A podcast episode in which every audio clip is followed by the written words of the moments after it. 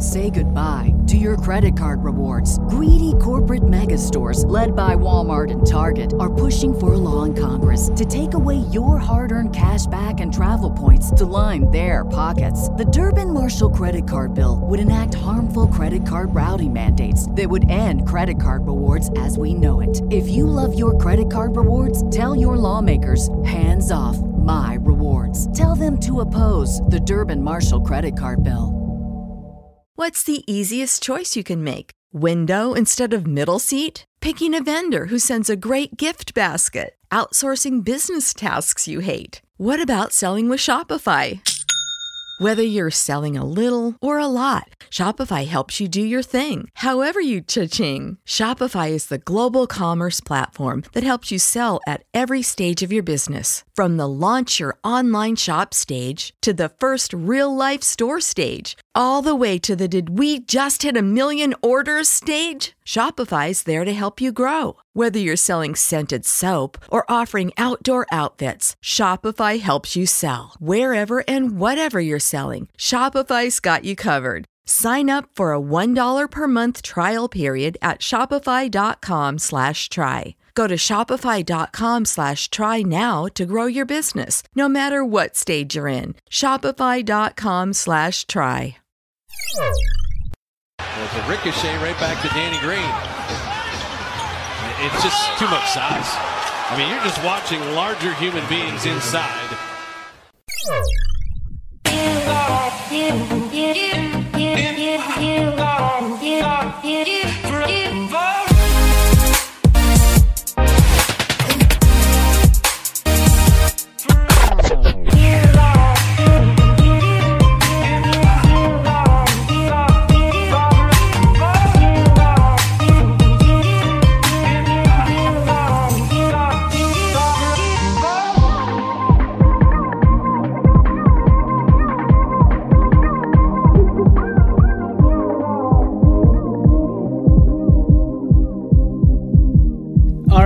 Welcome everybody to the Lakers Legacy Podcast, where it's just preseason rhetoric aside. We don't freaking care because we just got our Anthony Davis playing basketball in a Lakers jersey cherry popped this weekend. And boy, did it feel good. Is that an accurate assessment of how you felt this weekend? Feels like the first time. Feels like the very first time. Exactly. Tommy, you actually watched the preseason game on DVR because you had a wedding to go to prior. So you watched it delayed. Can you tell me leading up to when you were driving home and you were anxious to watch it, were you uh were you nervous, palm sweaty, mom spaghetti like LeBron James was heading into the game even though all you were doing was watching it? Um, the main thing I was nervous about was that somebody got hurt. So to that end, I I really appreciate that you texted me to confirm that no one got hurt and did not give any other details. so the entire time leading up to it, I was super excited. Obviously, it's a preseason game, so it's not that hard to avoid finding out the score because most people don't care. Um, like a few people at the wedding, I just told, "Hey, I'm DVRing the game, so don't look at the score or don't tell me it." Um, but I was very excited and also mildly concerned Wait, why? because I thought that people wouldn't respect me enough and would just text if something really good happened would have texted me but then nobody Oh. texted me so then i was like wow we must have looked pretty bad or like pretty mediocre and then i watched the game and i just it was it was a lot to take in It was euphoric and uh, and lit, as we usually like to say. Um, before we get into our show, I want to switch things up a little bit. And Tommy, you are going to tell the listeners to follow us on Twitter, rate and review us on iTunes, and maybe donate to our Patreon page because I'm just mixing things up. Anthony Davis is a Laker, and uh, maybe it'll actually work if you say it. So, you ready? Go ahead and do it. Go ahead and follow us on twitter at lakerspod oh twitter.com You don't even know our freaking handle? download us on the apple go play store something like that All right. Well, as you heard, Tommy, please follow us on Twitter at Lakers Legacy Pod. Please rate and review us four stars on iTunes. Please, please do that. That helps us out a lot. And also, if you are. Did you say rate and review us four stars? Give us five stars, man. Come on, we're not. Wait, is it five? we're pretty stars? good. Oh shit, my bad. Okay, you're you're correcting me. Please rate us five stars on iTunes. Also, I was wondering why you had so many four star reviews lately. oh damn. No, I'm just kidding. It's probably because we deserved it. Uh, and if you're also willing to donate a dollar or two dollars, you can do so at patreon.com slash the Lakers Legacy Podcast. And yeah, please do all those things because Tommy told you to very incorrectly. Also, we are brought to you by lineups.com. All right, with that said, Anthony Davis, first game as a Laker playing basketball. Look, I'll get all the caveats out of the way. It's just preseason. It's just preseason. It's just preseason.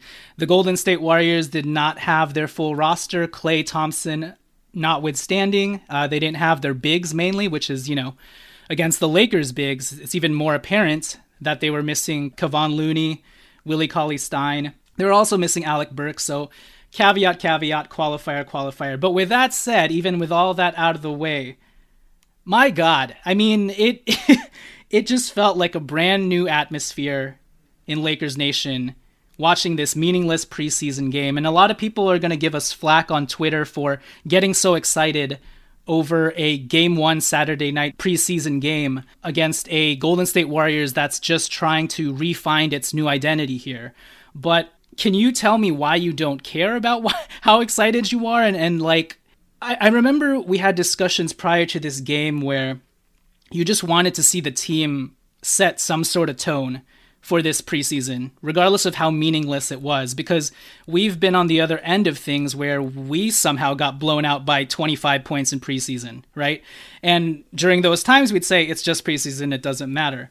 But I guess for you, and again, I, it's just game one, I don't want to add any extra weight onto this game, but how I guess, promising was it for you that we came out in convincing fashion and we pretty much just overwhelmed this Golden State Warriors team and, and did what we had to do, even in spite of the fact that we as a team ourselves kind of just put this group together on the fly and we're still learning and finding out each other's idiosyncrasies and whatnot.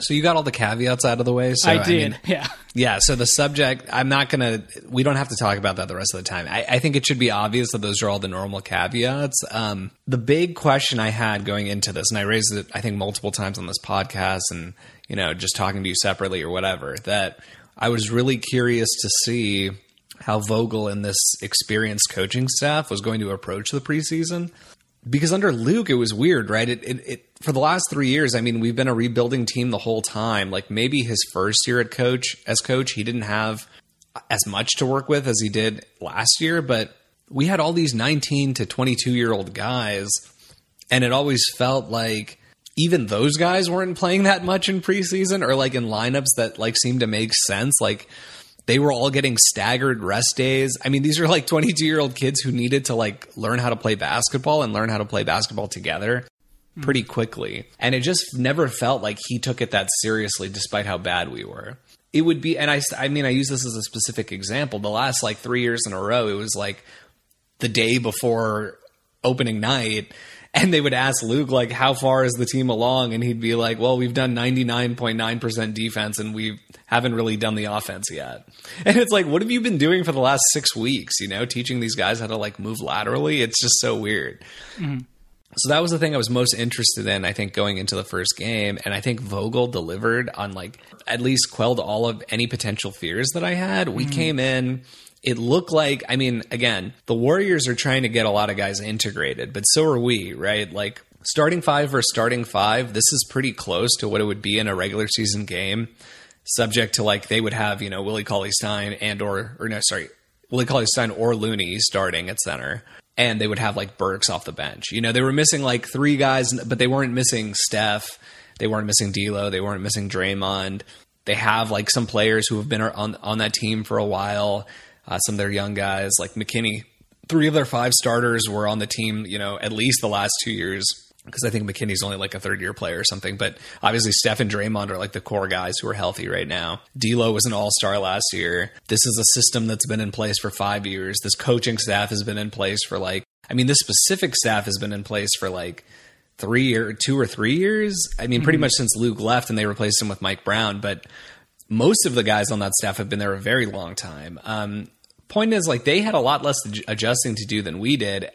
And I, I just feel like we came in and we just, I mean, overwhelm is like the correct word. It mm-hmm. didn't look like they had a chance. Like from the opening tip, it just felt like we were the aggressor. We knew exactly what we wanted to run on defense, on offense. We knew how we were going to defend them you know and and i'm not even saying like it's funny like the criticism because there always has to be a criticism criticism for the lakers right so the big criticism i saw that i'm sure you saw is like we went too hard for a preseason game yeah, yeah, especially Avery Bradley.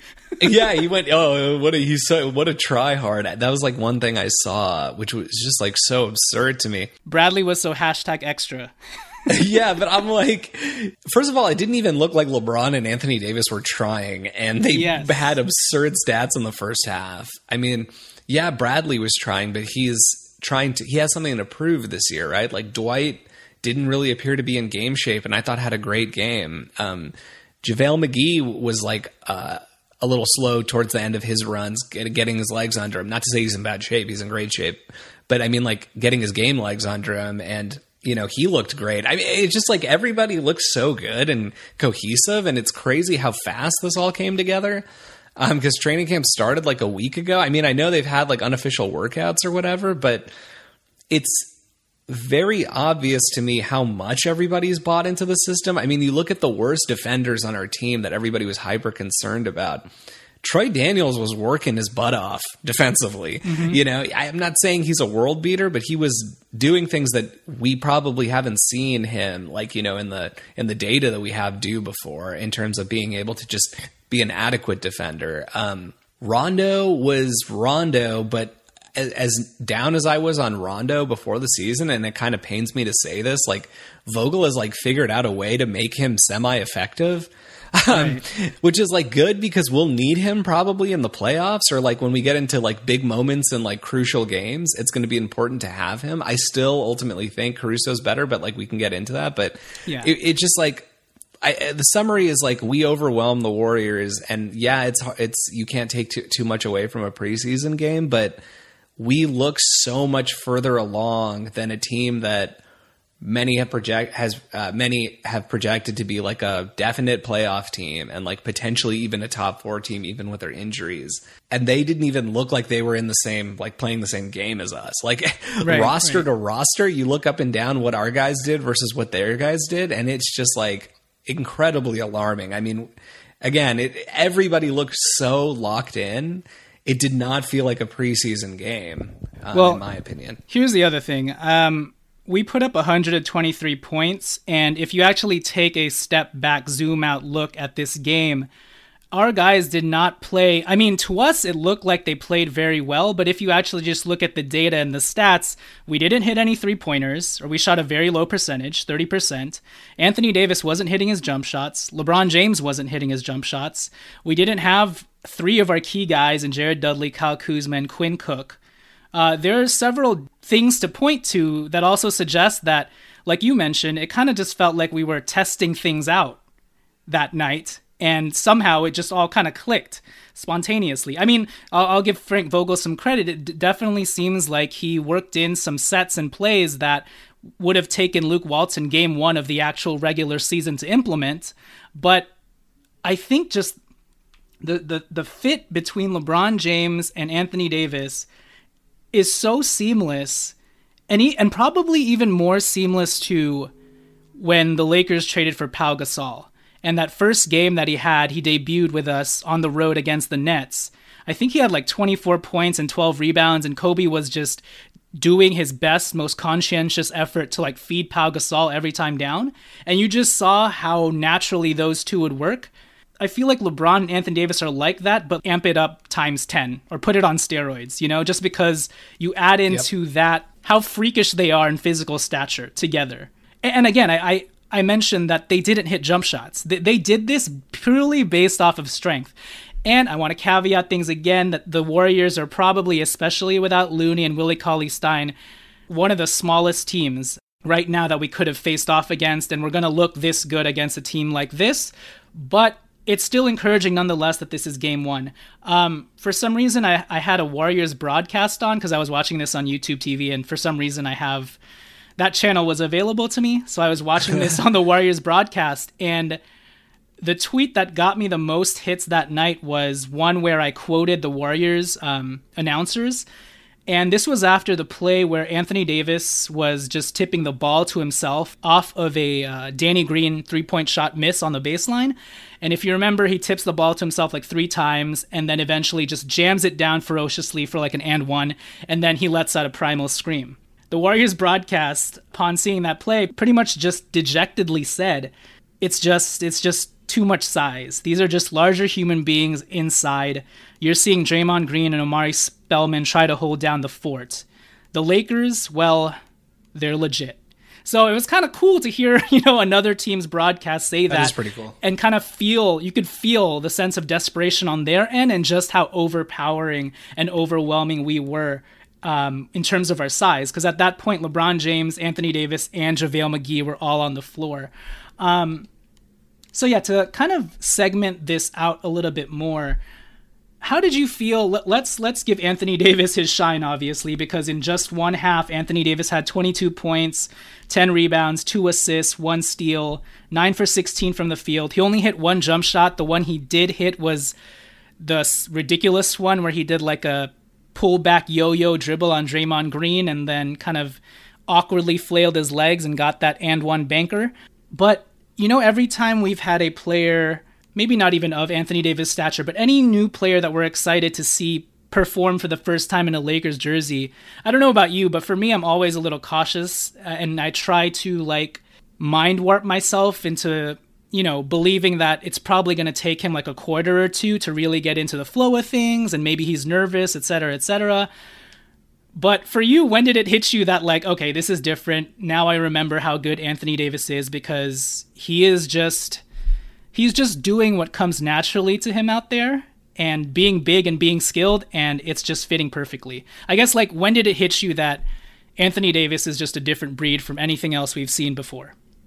Well, the only thing I can compare this to really is when I saw Lonzo Ball suit up for the first time for his first Laker game, and I thought, "This is greatness we're witnessing." Um, no, but, but seriously, I, I uh, Anthony Davis is really damn good, and I was actually having this conversation with a couple people um, since the game. Is it possible that Anthony Davis is underrated? I mean, he's already considered like what a top five, six ish player in the NBA, but I think there's going to be a legitimate case. If things go as planned and he can stay healthy, there are going to be is Anthony Davis the best player in the NBA type of discussions. Um, obviously, so much of your perception is how well your team does. And obviously, he's not blameless for the fact that, you know, in eight years or seven years or whatever, he was in New Orleans. Like, he only made the playoffs twice or two or three times. Like, he's not blameless in that. But it's like you were saying before, like they are su- like Anthony Davis and LeBron are such an insanely like complementary pairing. It's just mm-hmm. like it, it feels unfair. You know what I mean? Like when they run plays together and like they're both engaged and involved in the action, it feels like you're playing NBA 2K on like rookie mode. Like you're going to get an yes, easy that's what it basket. felt like. Yeah. You know, it's it's crazy. It's like okay, either you leave Anthony Davis alone and LeBron is going to put it right on the money and he's going to catch it and finish it, like an easy like guaranteed basket or you leave LeBron alone and he's going to have a wide open like free throw line jumper that he's going to knock down. you know what I mean? So it's like, or LeBron is just going to, or you don't really commit either way and LeBron is just going to go himself and dunk it. You know, it's just like, it's crazy like how complementary they are. I, I was saying this before. I mean, a lot of people will naturally, I think, compare it to Kobe and Shaq. I think we have like a ways to go before we see how this compares to that um, that duo. But everybody over the last few years was like obsessed with like this big three thing, right? And I think part of that is LeBron's teams had so much uh, so much success with that. But LeBron's teams were never like three top 10 players. I mean, it was like, yeah, Dwyane Wade and Chris Bosh were very, very good players. Chris Bosh was probably like, you know, Dwyane Wade was maybe a, a top 10 player at that time. Chris Bosh was maybe like a top 20 or 25 ish player at that time and Chris Bosh took the obvious like third wheel when they teamed up, and it really became like a big two between LeBron and Wade. And I think the same similar thing happened in Cleveland. Like Kevin Love was not a top 20 player at the time he was on the Cavs, but he ended up taking a big step back and it ended up becoming like a big two between LeBron and Kyrie for the most part. Um, I think that's like what, what's happening here, right? It's so much easier. There's one basketball, you know what I mean? It's like any everybody wants to try this three star thing, but like if you have two like megastars like LeBron and Anthony Davis who are like arguably each top 5 players, you don't that third guy, I'm not saying it's irrelevant, but it's almost better to have depth at that point. And I think you saw the impact of that because these two guys each individually elevate their teammates so much that when you put them out there together, you got these random ass like mediocre players looking like all stars. JaVale McGee looked like an all star when he plays with Anthony Davis. It's crazy because yeah, no one was guarding do... him, and he was just running down yeah. the lane for these open dunks like it was practice. Yeah, it, yeah. Or even Dwight, like Dwight had like has. It's so sad actually watching Dwight play, and I really actually like what he did.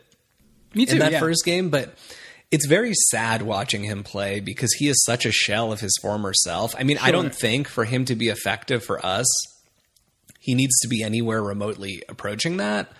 Um, but I like I think what he did in game one was fine, and I think he'll get better. He really needs to get in game shape because he basically missed the entire last season. Mm-hmm. Um, but you know he doesn't have the same explosiveness, but. Anthony Davis is getting him like the easiest buckets. I mean, minus like two four shots that he had, which like okay, it's preseason, so I'll like kind of look the other way. um, uh, he, like you know LeBron lobbed to Anthony Davis contested pass to Dwight for an open dunk. Like it that's going to be there all season and it's so reminiscent of what we used to do like with Kobe uh, Lamar and Pau, right? Mm-hmm. It's two big men and then like a, a wing who can score and create. And that's what we're kind of, you know, ha- getting here again. It just Anthony Davis is so good. I, I just like he, somebody was telling me the other day he's like seven to one or eight to one or something to win MVP. I would put some serious money. I mean, if he stays healthy, I just can't see another player passing him. And it was really exciting getting LeBron last year. We've gotten like a player who is almost as effective as like prime LeBron at 26 years old yeah. on our team right now. And watching him impact both sides of the court is just so alarming. I, the Warriors must have shot like 10% on shots that he contested. And it's crazy because he get and if you watch Pete's videos um, or his breakdown of Anthony Davis's defense, it really goes into better detail on this. But Anthony Davis will leave his man like with 10 feet of space to like shoot it and then still close yep. out and contest the shot somehow because of his wingspan that like it looks like he's so far away and then you see the person shoot the ball and their form gets all hitched and like messed up and how many shots did he like close out on D'Lo and and uh D'Lo like barely got the shot over him or it looked like he kind of like tipped it maybe? Like it, it's just like we're gonna have that all season. And yeah. it's so crazy because he's contesting shots at the rim. He's contesting shots on the perimeter. He's you know stripping guys. He's like getting rebounds. It's like insane. I, I just like we this is what we wanted when we were so hyped on Kevin Garnett like 15 yeah, years ago yeah, or yeah. whatever that was. You know, this is what we were hoping to complement with Kobe and now we got that to complement LeBron and it's like it's crazy how like seeing them together how much they've been criminally like underrated in my opinion by the media. Yeah, I, I, think this this Anthony Davis move is legacy defining, and the fact that you have LeBron James on the tail end of his prime, helping usher this dude into the next generation, is quite insane. And you know the zero blocks that Anthony Davis had is not indicative of his defensive performance, like you said. Him just closing out on those shooters, not actually not even needing to close out on those shooters, and just literally obstructing their shot every which way I mean, the Golden State Warriors shot 39% from the field and 26% from three. All like not a lot of that was Anthony Davis because he only played the first half, but you could tell, you could feel his presence, and they could feel his presence. Doesn't it feel like LeBron James and Anthony Davis out there last night? It felt like they were just running a scrimmage and they were just trying stuff out. And in the moment and in the flow of the game, they were like, oh, hey, that worked. What about this? Oh, that worked too. What about that? Oh, that one didn't work, but it's okay. You cleaned up my mistake. Thank you you know, it just felt like they were just trying things out undeterred. And maybe a large part of that is it's preseason, but I, I, just feel like because of the size disparity and also just because of how talented they were, it was cool to see them in the moment realize one, how much more space each one of them had, and then two, who the recipient was on the other end. And it's it's almost like we ask ourselves, or we tell ourselves, or I, at least I've been telling myself, that it wouldn't hit me what seeing Anthony Davis on a nightly basis would feel like until I actually saw him play on a nightly basis. And it almost feels like LeBron James and Anthony Davis were having that same epiphany on the court as they were playing. You know, I- am sure they felt it in practice, but in a real live gameplay setting, this is the first time they got a chance to actually see it in action, right? And they were like, oh, it is as easy as we've been thinking. Wow, how about this? Let's try this. Let's try that. And in the flow of all that, they end up with, you know, Anthony Davis ends up with 22 points and 10 rebounds. LeBron James has a double double, 10 assists, and it just came so easily to them without them really needing to exert their effort. That's what I'm saying. Like, it didn't even feel like they were really trying. And Anthony Davis had 22 and 10, and LeBron and LeBron had like 15 and 8 or whatever, or 10 and 8 or something like that in like the first half, with um, no outside shots like, falling with no outside shots falling and like not even trying. you know what I mean? It's so crazy how cohesive they are. And it's, again, it's like a testament. And we've talked about this before, but it's a testament to experience. I mean, we had all these like ideas and hypotheses and theories about how, you know, our young guys were all going to fit together and who was going to develop into what. And, you know, oh, if this happens with BI and this happens with Lonzo and this happens with Josh Hart and this happens with Kuzma, like this is what's to our team is to look like. But when you get experienced guys in there where like you already know what you're getting, you throw these guys in there and it's like, were they riffing off each other? Yeah, they totally were riffing off each other because they're so good. Like that's easy for them. Yep. They're improvising out there. They're just improvising because the baseline playing the game is so easy for them that they just can do do whatever the hell you know it, that, that they want to do because it's not like they have to you know, be able to run 100 miles per hour and recite Shakespeare. you know, doing that for the first time is probably really hard. Doing that for the second time is probably really hard. But when you're an expert at reciting Shakespeare, all you really have to do is focus on the running or, you know, vice versa. And it's it just like that's what they're doing. Like everything is coming so easily to them that they can just make stuff up on the fly and it's so effective because they perfectly complement each other. They have teammates that perfectly complement both of them. Minus one lineup that Vogel threw out there that hopefully maybe he will he'll show it one more time to see if it gets better. But there was one lineup he threw out there like in the second quarter for a stretch that involved Rondo and KCP. Yes. That and maybe Dwight. Maybe Dwight really yep. did. yeah, and and maybe eh, that that lineup really did not get the job done. Outside of like Troy Daniels played okay in that lineup, but every other lineup that we threw out there worked. And the reason it worked, it wasn't just by chance, it, and it wasn't necessary. I mean, part of it's coaching, but it wasn't all coaching. It's like the players we have complement each other so perfectly. And you've you've talked about this before too. It's like you can really throw any combination of players out there. Actually, you've almost literally verbatim said what I'm about to say. you can throw any combination of players out there. And other than like a wonky, like Rondo KCP and like, you know, one other, you know, two centers lineup, like you're going to get most of the lineups you throw out there are going to be able to play off each other and are going to be able to be super effective. Yeah, I said you could pretty much put names in a hat and pick out five names. And as opposed to last year, you know, if you drew drew out of that hat a, a five man rotation, seven times out of ten you'd come up with a wonky lineup that would need some work. This year, you do that same thing, 10 lineups from names out of a hat, and you'll probably get 8 out of 10 lineups that actually work simply because Anthony Davis and LeBron James are staggered. Which is a great thing to have. What a beautiful thing to have. Uh, we'll take it to break. Uh, when we come back, we'll just talk about the team in general and any other observations we saw, and then we'll close it out from there. All right, so we're back. As we have been mentioning, the Lakers simply overwhelm the Warriors with their size, and on most nights, they're going to do this to the rest of the NBA.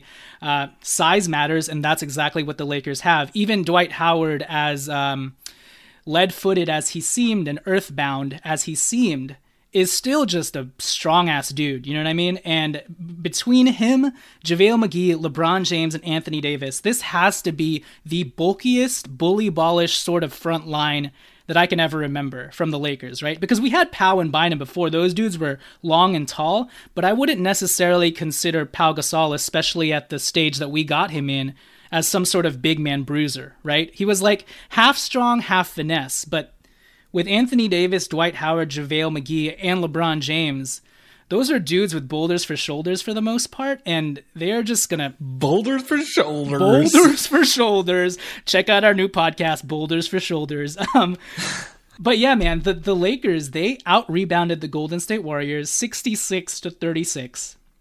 Sorry, No, no, outsco- no, sorry, outscored them 66 to 36. That's amazing if they did that. In the paint, 66 to 36 in paint points. They out rebounded the Warriors 58 to 47.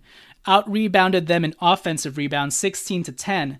And in spite of the fact that we only shot 30% from three, we still shot 48% just because of how dominant Anthony Davis and the rest of the Lakers were in the paint. And that's what Dwight Howard missing like three or four layups in the lane, you know, just because he couldn't Yeah, get up seriously. yet, or or he had like butterfingers, right? So, man, if this is a sign of things to come, it's an exciting sign because I can only think of maybe the Philadelphia 76ers, maybe the Portland Trailblazers if Jusuf Nurkic gets healthy with Hassan Whiteside, maybe maybe the Denver Nuggets, but outside of those few teams, throwing the Jazz as well with Gobert, but outside of Gobert, they don't really have that much big man depth. But with the Lakers, it's like you can just rotate the bigs around and stagger them accordingly, and you'll always have at least one or two guys who are like built like running backs as your center or power forward and it's it's really insane to to see in action. I'm sure at some points it'll look really clunky and may look clunky as soon as this Brooklyn Nets game, but and and I think the Nets game will be an interesting um test for us. I, I'm not sure if DeAndre Jordan's going to play, but they do have DeAndre and Jarrett Allen, so we'll see how our bigs adjust to to another team with actual length. With that said, Tommy, let's just talk about, I guess, just the, the roster as a whole and just any observations and impressions that you got. Anything else stand out to you or any player that you kind of want to highlight? I, I will say that with Dwight Howard, it's obvious that he needs to get his sea legs back, or he needs to get his sea legs in general. Um, he also kind of showed his butterfingers again. He was missing like a bunch of really easy passes from guys like Rondo or, or LeBron. But I actually like that the mentality I feel like you could see from Dwight that he was okay, that he was a role player, and you could kind of feel that buy in from him. And because of that, I felt really comfortable with him on the floor. You know, he didn't do too much outside of a like one or two little forays um, in the post, but outside of that, I felt like he stayed in his lane, played his role, was rebounding and trying to stay active and batting balls and getting offensive rebounds and whatnot, setting pretty good screens, not slipping every screen like he's prone to do. Um, but for the first time, we got a glimpse of what it looks like to see Dwight Howard, the role player. And even in his debilitated state, I was comforted by the fact that he can be a role player. And if all we need him to do is like put a hurt on some people for 15 to 20 minutes, that's all we need him to do, you know? So, your thoughts on Dwight? Yeah, Dwight pretty much came in as good as I hoped. Um, I don't know what anyone else was expecting, and I understood always the fears about Dwight, and namely that he's a jerk and he might think he's better than he is. And I always understood those fears, but I was always up. I main, maintained my optimism given the kind of contract that he signed that he wasn't going to be playing games and he looked exactly like in my like in my wildest dreams i couldn't have ever hoped for something like this right it's like he came out and was he played like 18 minutes he, he, he or something he had like eight points and nine rebounds or nine and nine I, I think it was but if he just does that and and the thing is again he looked fine and happy doing it he was first off the bench to cheer for his teammates when JaVale did good things, he was up there cheering. He was high fiving JaVale. He looked to be in good spirits on the bench wasn't like clowning or like sulking or had his head down. Like you said, one or two forays into the paint, maybe to, t- and, and to be fair to him, even he did these crazy moves into the paint when we had like our Right, defenders lineups out there. Um, and still he shouldn't have done it, but I will give him the benefit of the doubt that he was trying that kind of stuff. He's feel like, well, I might as well get this out of the way now while these guys are out. You know what I mean? But I thought he looked really good. He's going to absorb so much contact. I really hope he can stay healthy. It's such a low risk for us. And he seems like he's going to play nice. Um, and once he gets his legs underneath him, he'll make one or two more dunks than he did yesterday, and that's 10 points easy, you know? Exactly. And that's what I'm saying. Like, he, I almost wish, actually, I will say this is the one thing about Dwight that I'll close with because I think you pretty well covered it. But I think JaVale is going to get the nod to start because of his familiarity with LeBron and being on the team last year. And he, frankly, at this stage in his career, is better than Dwight in many ways. I, I mm-hmm. do think Dwight still makes more sense to start. I think JaVale, Rondo needs a lob threat to be super effective. And if we're going to go with Rondo as our backup point guard, I think he needs JaVale out there. Some of those misses are like miscues on like the lobs and broken down plays involving Dwight and Rondo, mm-hmm. where because Rondo needs somebody who has really good hands. Dwight has famously bad, very horrible hands. Um, and somebody who can elevate and or someone who can elevate to finish lobs, and JaVale can at least do that. Right. And, you know, arguably we could use more of JaVale's I'm not it's he's not a scorer, but more of his scoring punch just because he's able to finish so much better than Dwight at this stage. We could use more of that off the bench, probably. I'll be interested to see. I don't think it really matter, matters either way, but that's kind of how I would do it. I mean, if you're playing Jokic, I would rather have Dwight on him than JaVale, but maybe they'll do that situationally.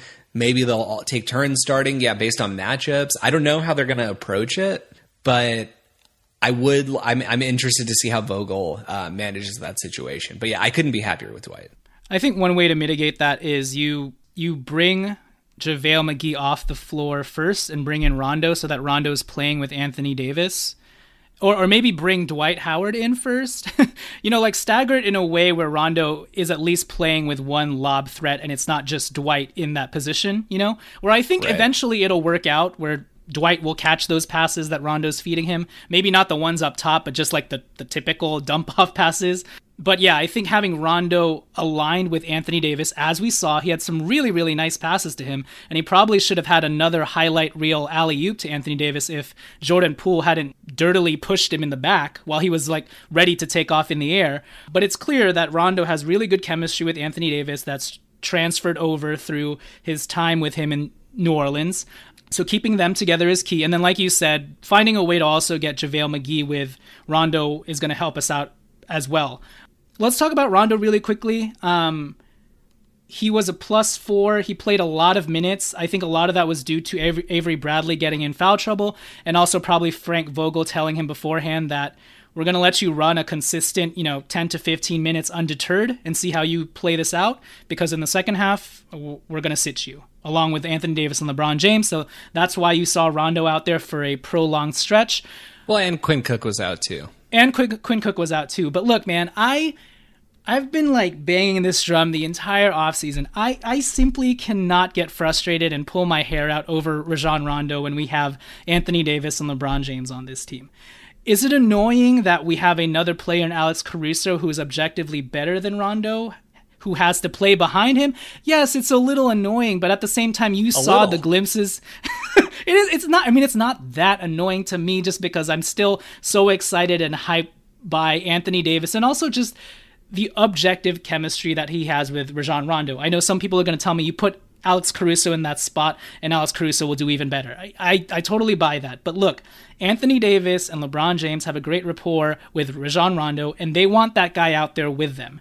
So if it's going to make them happy and it's going to continue to allow allow them to play with this like jovial spirit like they're kids again, have Rondo out there, man. It doesn't to me it doesn't matter. And, and like if anything, Rondo is at least in a better situation and context than he was in last year, where he has more lob threats. He has Anthony Davis. He's got more shooters, and just like I think, just the collective sense of the team and the mission that they're trying to move forward with that's just going to hold Rondo accountable a little bit more. You know, it's never going to make a difference on defense, but an engaged and locked in Rondo, as everybody knows, is different than the Rondo that we saw like the two or three months of the season last year, where he was like a minus 16 and a minus 29 in net rating the last two months when he was no longer playing for anything. You know, a, a Rondo who's playing for something, it may still not be as good as Alex Caruso, but it's a hell of a lot better than what people remember of Rondo last season, which is why I can't get too annoyed by it. Uh, hopefully, eventually, Alex Caruso will continue to do what he did last night, like a plus 17, six assists, one tur- only one turnover, was driving into the lane, hit that really nice off the dribble three point shot. Hopefully, he continues to play that way and eventually Rondo's minutes diminish. But for now, after one game, I cannot get frustrated over Rajon Rondo, who still did some pretty nice things for guys like Anthony Davis and Dwight Howard, and probably should have had at least two or three more assists. Like Danny Green missed that wide open baseline three off of his pass. Dwight Howard missed a really easy layup off of a Rondo pass. And again, that Anthony Davis lob where he got fouled and like shoved to the ground should have been an assist as well. So your quick thoughts on Rajon Rondo? Pretty I mean most of what you said I agree with. I do think Rondo will be a, an important player for us at some point this season. I don't think that's going to be until the playoffs. Um, yeah like for sure. I mean, he will help us obviously before that. I'm not trying to like belittle that. I'm just saying that it's important for this team's championship aspirations that Rajon Rondo plays get some run during the season. I don't know. It's going to be interesting. Like I'm again, I keep saying it's going to be interesting to continue to watch how Vogel manages this team. We do have so much depth that you can kind of use both Caruso and Rondo. You know what mm-hmm. I mean? Like, although, although you're starting Avery Bradley, and it's like, how many people are you going to play? You don't have to play Rondo consistently the whole season, nor do you have to play Caruso consistently the whole season. I mean, I do think Caruso is still young enough to where, although he looks very, very, very solid, and I don't think like if to the extent you need a guard out there, Bradley can't play, and Rondo and Caruso are your only options, and LeBron is out there, you have to go with Caruso, in my opinion. Um, but I think you can find spots early in the season for Rondo to come in and make a contribution and let Caruso like work his way into like the rotation and work his way into proving he's a consistently productive player um, over an 82 game season, and then start to give Caruso more time as the season progresses. But then you still have Rondo back there who has gotten run earlier in the year and you know is ready for the playoffs. I think there is some balance to be had there. Um, I, I think Rondo looks significantly significantly better when he's and it's like again this is something you called called before the first game but when he has guys who are obviously tailored to him. Like there was a lineup that ran out there with like him, Anthony Davis, and like three shooters basically. Mm-hmm. And I don't remember exactly what it was, but it was Danny like Green was definitely out there. Yeah, it was like Danny Green, Troy Daniels, and one other guy. I'm not sure. Or maybe it was a, a, a center. I, I can't remember. But the point is, he looked fantastic in that lineup. And when guys know where that they're supposed to go, like we have veterans this year who understand transition spacing and they just do it naturally.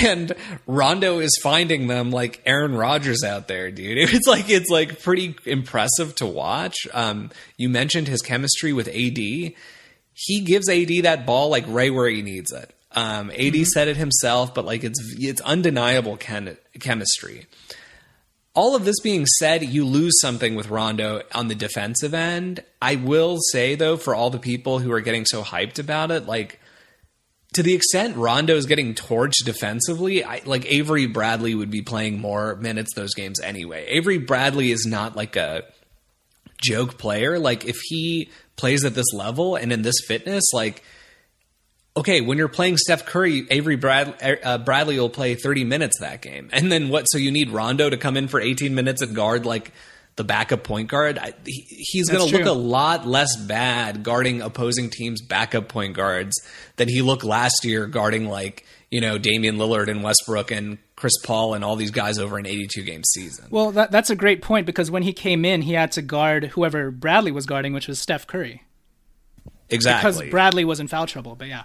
Exactly, exactly. So, you know, like, yeah, Rondo is not who he once was defensively, and nobody should, like, try to pretend that that's not the case. Um, But I do think you're maybe losing a little bit less than you think with his poor defense just because it's such a small sample size. We're not asking him to play 30 minutes a game like he did last year. Like at most, you're thinking maybe 15 ish. And then you have other guards. You obviously have Bradley, who's a bona fide starter. Like, I just don't think it's going to be that big of an issue over an 82 game season defensively, as because I'm not expecting him to play consistently, like I mentioned. And then in the playoffs, we know what happens, um, and I think this it becomes somewhat of an irrelevant uh, point.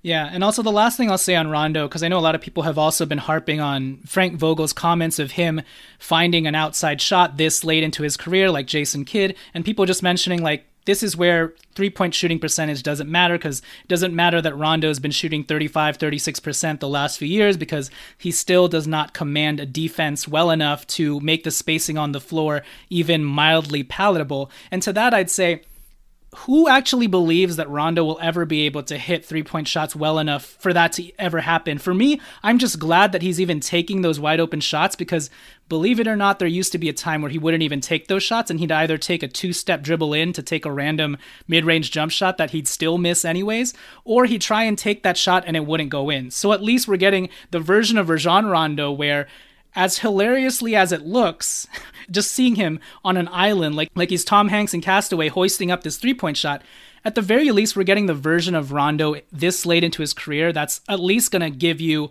two threes out of every 5 or 6 shots that he takes from there. You know, I'll I'll take that over him just not taking the shot or missing the shot altogether. Uh, with that said, we'll close our show. I just want to say really quick um, Danny Green, Mr. Dependable, so great that we can go an entire show and not even talk about him just because you he's a for sure thing, you know? He's just going to do what he needs to do and you saw all those hilarious clips of as wide open as Rajon Rondo was for some of his three pointers, so was Danny Green, which is insane to think about because Danny Green is a guy who commands a defense and shoots a legitimate 45% from three on high volume.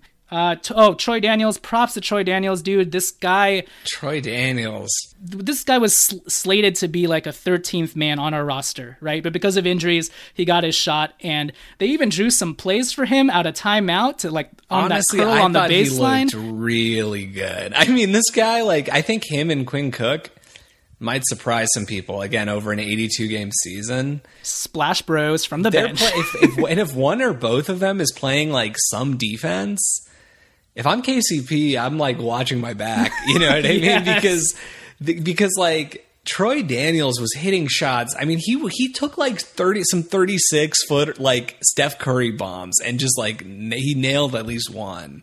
So that guy is just.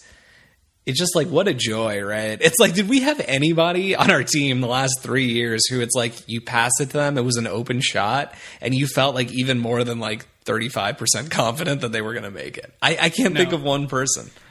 And this is our 13th man this year, maybe 12th or 11th, right? Last year that would have been Mo Wagner, you know, like Isaac know Bonga, it's, it's whatever. so it's, crazy. it's crazy. It's so crazy. Um, okay, well let's let's let's put a pin in it right there. The Lakers look good. This is just the first game. Really excited to see how they play in China. If China allows us to play those games, that's another story for another time.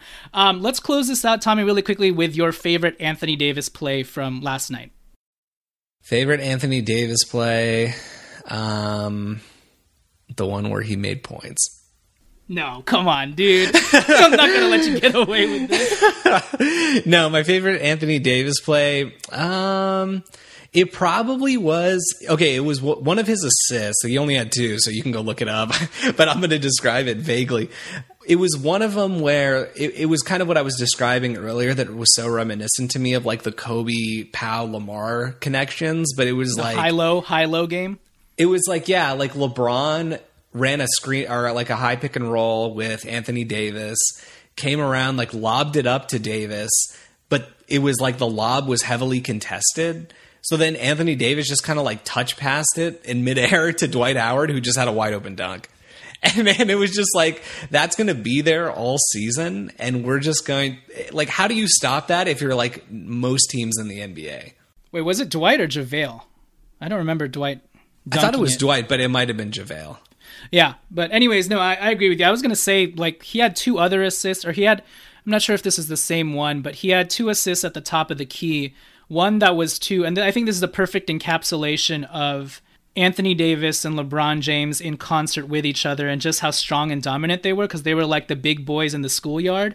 Where he was at the three point line, he saw that LeBron James, even though he was surrounded by like two or three guys, they were too small and he just lofted it over the air. LeBron James caught it and he kind of muscled his way into like a, an easy layup against the very small Warriors. And and to me that was that high low game and showed some of Anthony Davis's great passing because he did the same thing to JaVale McGee I think shortly after that. For JaVale McGee didn't end up throwing it down, but he collected himself, gathered, and, and eventually dunked it. But but yeah, so much more to be excited about with regards to Anthony Davis, including him hitting his mid-range jump shot. His first shot was actually like a fadeaway Dirk shot that didn't go in, but I'm excited to see him post up, take a fadeaway turnaround jump shot. Uh, excited to see his three-point shot fall. Um, but for now, man, he was just dunking the hell out of the ball all night, and it was such a joy to see. And and you could just you could just tell that there's nothing that anybody can do when Anthony Davis had, has a head of steam and with his long arms and just how freakishly built he is.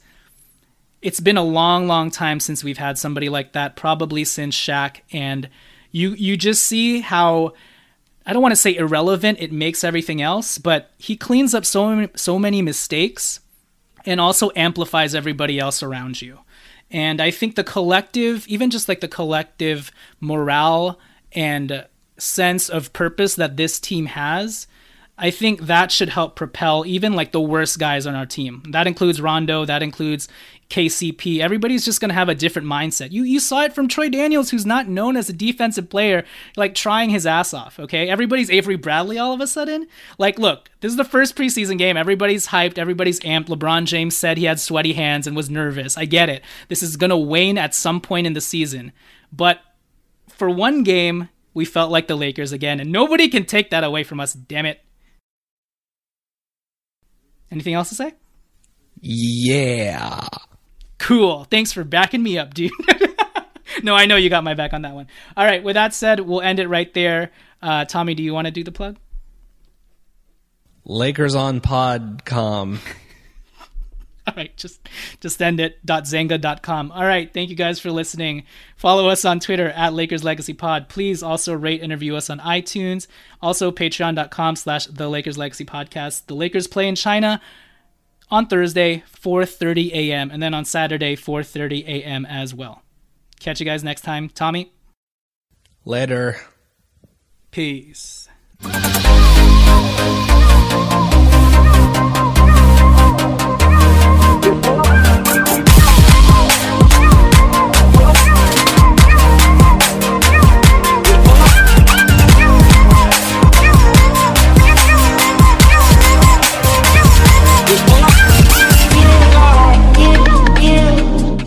Say goodbye to your credit card rewards. Greedy corporate mega stores, led by Walmart and Target, are pushing for a law in Congress to take away your hard earned cash back and travel points to line their pockets. The Durbin Marshall credit card bill would enact harmful credit card routing mandates that would end credit card rewards as we know it. If you love your credit card rewards, tell your lawmakers hands off my rewards. Tell them to oppose the Durbin Marshall credit card bill.